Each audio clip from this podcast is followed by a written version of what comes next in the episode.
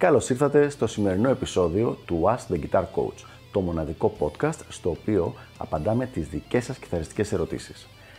Αν ενδιαφέρεστε να εξελίξετε το παίξιμό σας στο maximum βαθμό, στείλτε μου ένα email στο email ioannis@ioannis.org για να σας ενημερώσω για τα πακέτα εκμάθησης κιθάρας του Elite Guitar Coaching.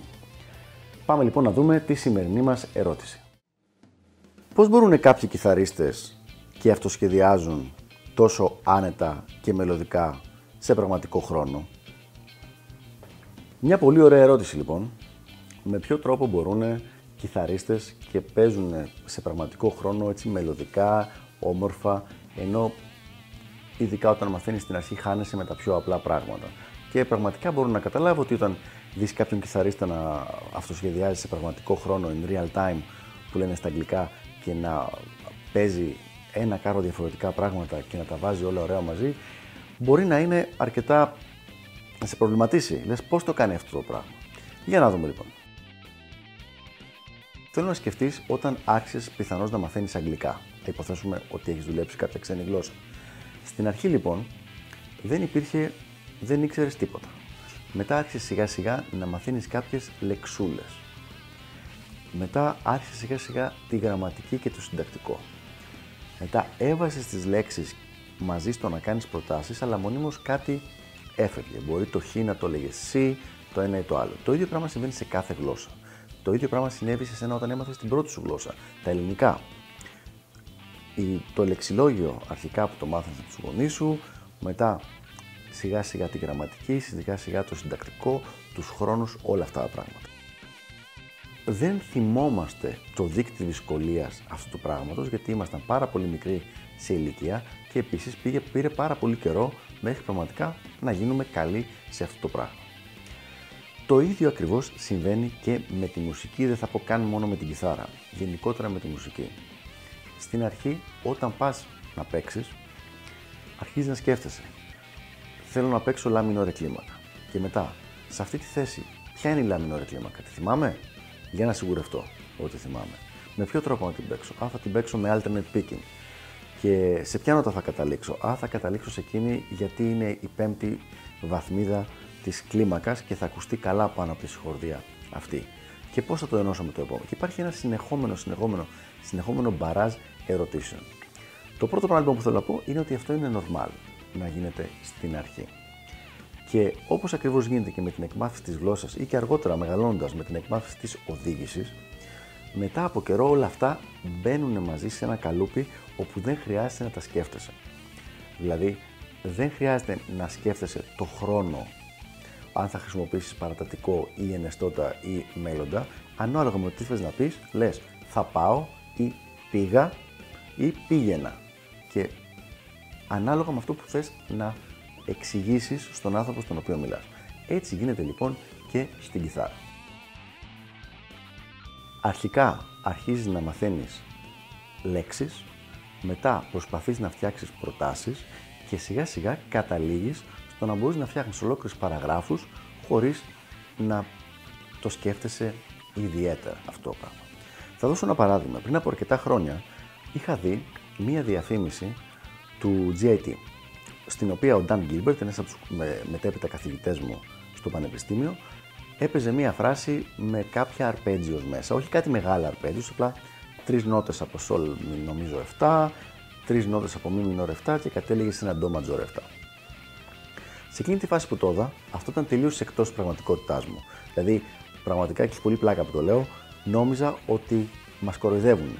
Γιατί σκεφτόμουν, σιγά μην μπορεί ο άνθρωπος αυτός, οποιοςδήποτε άνθρωπος δηλαδή, σε πραγματικό χρόνο να σκεφτεί «ΟΚ, τώρα παίζω Sol Dominant 7, μετά παίζω Mi Minor 7 και μετά παίζω Do Major 7». Λίγα χρόνια παρακάτω, εγώ ο ίδιος το κάνω αυτό το πράγμα συνέχεια στο παίξιμό μου, χωρίς καθόλου να διστάζω και χωρίς καθόλου να με προβληματίζει. Είναι η ίδια ακριβώς λογική που λέγαμε πριν με το θέμα της γλώσσας. Στην αρχή σου φαίνεται αδύνατο, αλλά άπαξ αρχίζεις να δουλεύεις τα διάφορα παρακλάδια του ένα-ένα και σιγά σιγά να τα βάζεις μαζί, μετά από κάμποσο καιρό γίνεται πολύ εφικτό και με αυτόν τον τρόπο εκφράζεσαι.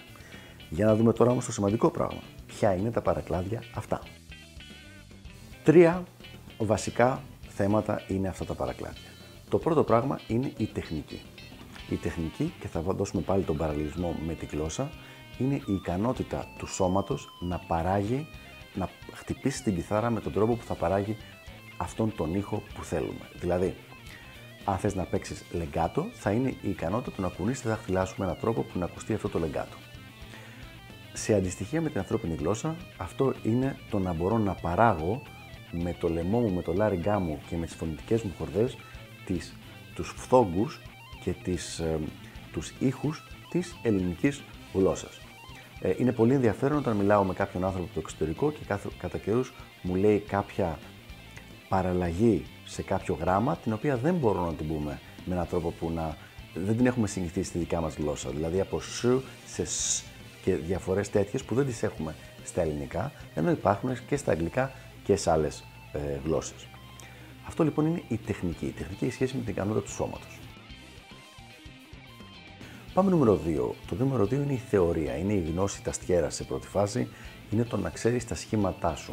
Εγώ τη θεωρία τη λέω σαν γραμματική. Δηλαδή να ξέρεις να μην παίξεις λάθος νότες, να ξέρεις να μην μπεις λάθος χρόνο ή λάθος γένος. Να μην μπεις το αυτός, να μην το πεις αυτή, το, να μην το πεις τα, τέτοια πράγματα. Είναι η θεωρία σου λοιπόν, η γραμματική σου. Όταν λοιπόν πάρουμε την τεχνική και τη γραμματική μαζί, χρειάζεται να προσθέσουμε ένα πράγμα ακόμα για να αρχίσουμε να χρησιμοποιούμε τη γλώσσα σιγά σιγά. Και αυτό είναι οι λέξεις, το λεξιλόγιο, η φρασεολογία. Βάζοντας λοιπόν τεχνική και θεωρία μαζί, φτιάχνουμε μικρές φράσεις. Αυτές οι φράσεις αποτελούν τη βάση του αυτοσχεδιασμού μας.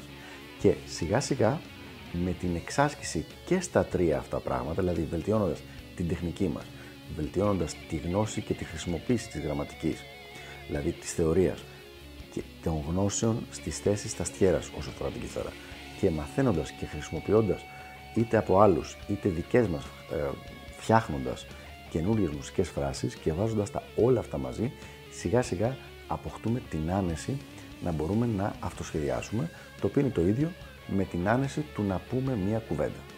Αυτή τη στιγμή σας μιλάω περίπου 10 λεπτά, υποθέτω, για αυτό το θέμα και δεν υπάρχει κάποιο πλάνο, δεν διαβάζω από κάπου. Είναι στην πραγματικότητα ένας λεκτικός αυτοσχεδιασμός. Ξέρω τι θέλω να εκφράσω και βάζω τις θέσεις των λέξεων, βάζω τις λέξεις στις θέσεις τους, ελπίζω με αρκετά σωστό τρόπο ώστε να είναι κατανοητό το νόημα το οποίο θέλω να περάσω. Εδώ λοιπόν το πρόβλημα που έχουμε πολύ συχνά, και γι' αυτό έκανα όλη αυτή την ανάλυση, είναι ότι πολλοί κόσμος λέει δεν χρειάζεται να μάθω τεχνική γιατί δεν με νοιάζει να παίξω γρήγορα. Μια τεράστια υπεραπλούστευση. Ή δεν χρειάζεται να μάθω θεωρία ή γνώση ταστιέρας για τα πράγματα που θέλω να παίξω. Ή δεν θέλω να μάθω φράσεις άλλων κιθαριστών για να μην ακούγομαι σαν αυτούς. Αυτό σημαίνει ότι ο ενδυνάμει κιθαρίστης αυτός δεν βελτιώνει ούτε τη σωματική του ικανότητα, ούτε τη διανοητική του γνώση ταστιέρας, δηλαδή τις θέσεις πάνω στην κλίμακα, ούτε τη φρασεολογία του. Άρα, όντως, μια ζωή ή τουλάχιστον για πολλά χρόνια παραμένει στάσιμος. Δεν είναι κάτι περίεργο. Ο τρόπος για να βελτιωθείς αυτό το πράγμα είναι απλός. Δεν είναι εύκολος, αλλά είναι απλός. Χρειάζεται να τα μελετάς και τα τρία. Και είναι και μια από τις βασικές δουλειές του να έχεις έναν guitar coach, δηλαδή το ότι σου έχει τις κατάλληλες ασκήσεις για την τεχνική σου, τα κατάλληλα θέματα για τη θεωρία σου, γνώση ταστιέρας και τα κατάλληλα θέματα για τη φρασεολογία σου και μετά το πώς τα βάζεις όλα αυτά μαζί σε αυτοσχεδιασμό. Σε παλαιότερο βίντεο με είχαν ερωτήσει τι σκέφτομαι όταν αυτοσχεδιάζω ένα σόλο και είχα απαντήσει πολύ ειλικρινά ότι σκέφτομαι μουσικές χρειές, γιατί σε εκείνο το επίπεδο πια, μετά από τόσα χρόνια μελέτης και εξάσκησης, δεν χρειάζεται να σκεφτώ ούτε τα mechanics, το τεχνικό μέρος της υπόθεσης, ούτε τα σχήματα, και το μόνο που χρειάζεται να σκεφτώ είναι το πώς θα υπάρξει η ροή στον αυτοσχεδιασμό, η οποία είναι αυτό που μόλις είπαμε, δηλαδή η χρειά, η γενικότερη χρειά του αυτοσχεδιασμού. Αλλά δεν είναι δυνατόν να φτάσει κάποιος σε αυτό το επίπεδο αν δεν περάσει από τα προηγούμενα, όπως δεν είναι δυνατόν να μπορέσει να μάθει να μιλάει καλά μία γλώσσα αν δεν μάθει τη φρασεολογία της, το λεξιλόγιό της, το συντακτικό της και την γραμματική της. Οπότε λοιπόν είναι ένας μεγάλος δρόμος, δεν αντιλέγω καθόλου στο πράγμα το να μάθουμε να παίζουμε καλά τον αυτοσχεδιασμό και να εξελίξουμε το παίξιμό μας, ώστε να μπορεί να γίνει μελωδικά και χωρίς προσπάθεια μετά από κάποια στιγμή. Αλλά είναι κάτι το οποίο είναι εφικτό, χρειάζεται όμως μια πειθαρχία για τα πρώτα χρόνια, ώστε να μπουν γερές βάσεις πάνω στις οποίες θα χτιστεί το όλο αυτό οικοδόμημα του αυτοσχεδιασμού μας. Αυτά λοιπόν για το συγκεκριμένο θέμα. Ελπίζω να βοήθησα και τα λέμε στο επόμενο επεισόδιο του Ask the Guitar Coach. Γεια χαρά!